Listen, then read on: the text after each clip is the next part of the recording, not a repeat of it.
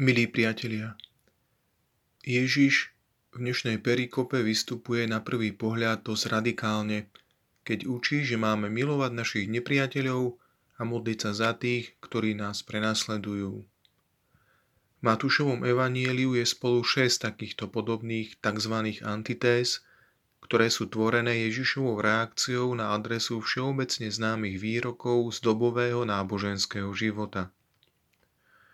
Týkali sa zabitia, smilstva, prepustenia z manželstva, prísahy, zaobchádzania so zlom a poslednou dnešnou antitézou je otázka správania sa k nepriateľom. Ich konštrukcia je jednoduchá. Počuli ste, že bolo povedané, ale ja vám hovorím – Kristových časoch tento narratív nebol ničím výnimočným. Aj rabíni často podobne reagovali na názory iných náboženských učiteľov a rabínskych škôl. No Ježiš v jeho antitézách konfrontuje interpretáciu samotného textu Starého zákona.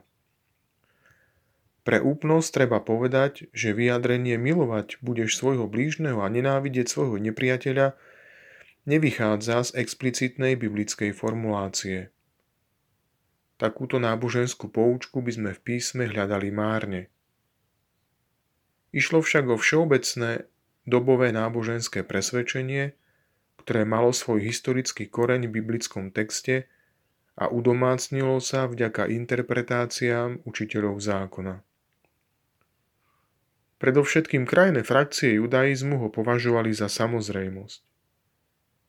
Zmysel evanieliových antitéz nespočíva v tom, že by chcel Kristov s poukázaním na protiklad zmenšiť význam starého zákona a jeho tvrdení v očiach poslucháčov. Ježiš nimi chcel odhaliť podstatu trochu inej spravodlivosti. Tej, ktorá jej uskutočňovateľa priblíži smerom k pôvodnej Božej požiadavke kladenej na tých, ktorí veria v Boha. V prípade tejto antitézy ide o skutočnosť, že kto sa úplne orientuje na Boha, kto svoj život odovzdáva Bohu v duchu evanieliových rád a vôbec v duchu evanieliového odkazu Ježiša Krista, Boha, ktorý je dobrý, už nemôže prechovávať hnev a nenávisť.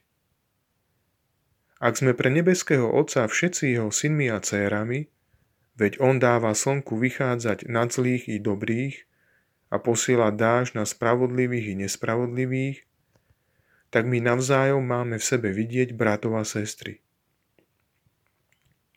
Už Gandhi koketoval s myšlienkou konverzie ku kresťanstvu, ale pohoršený spôsobom života kresťanov počas návštevy v Anglicku v roku 1931 konštatoval Ježiš Kristus žil a zomrel zbytočne, pokiaľ sme sa nenaučili riadiť svoj vlastný život podľa jeho zákona väčšnej lásky. A tá predsa nerobí rozdiel medzi priateľom a nepriateľom.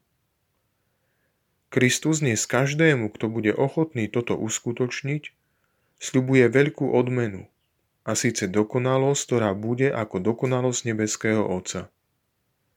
Čím väčšiu úlohu chce od nás Ježiš, aby sme splnili, čím náročnejšie kritéria na nás kladie, tým väčšiu odmenu nám sľubuje.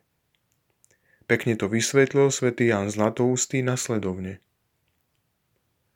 Pretože toto prikázanie je veľmi náročné a vyžaduje ušľachtilú dušu, ochotnú vyvinúť veľké úsilie, Kristus jeho dodržiavanie odpláca vyššou odmenou, než akú slúbil za všetky ostatné cnosti. Nehovorí tu o zemi, ktorú prislúbil tichým, ani o úteche, ktorú dostanú plačúci, ani o milosrdenstve, ktoré čaká milosrdných, ba ani o nebeskom kráľovstve. Ježiš sľubuje odmenu, ktorá je väčšia ako všetko ostatné.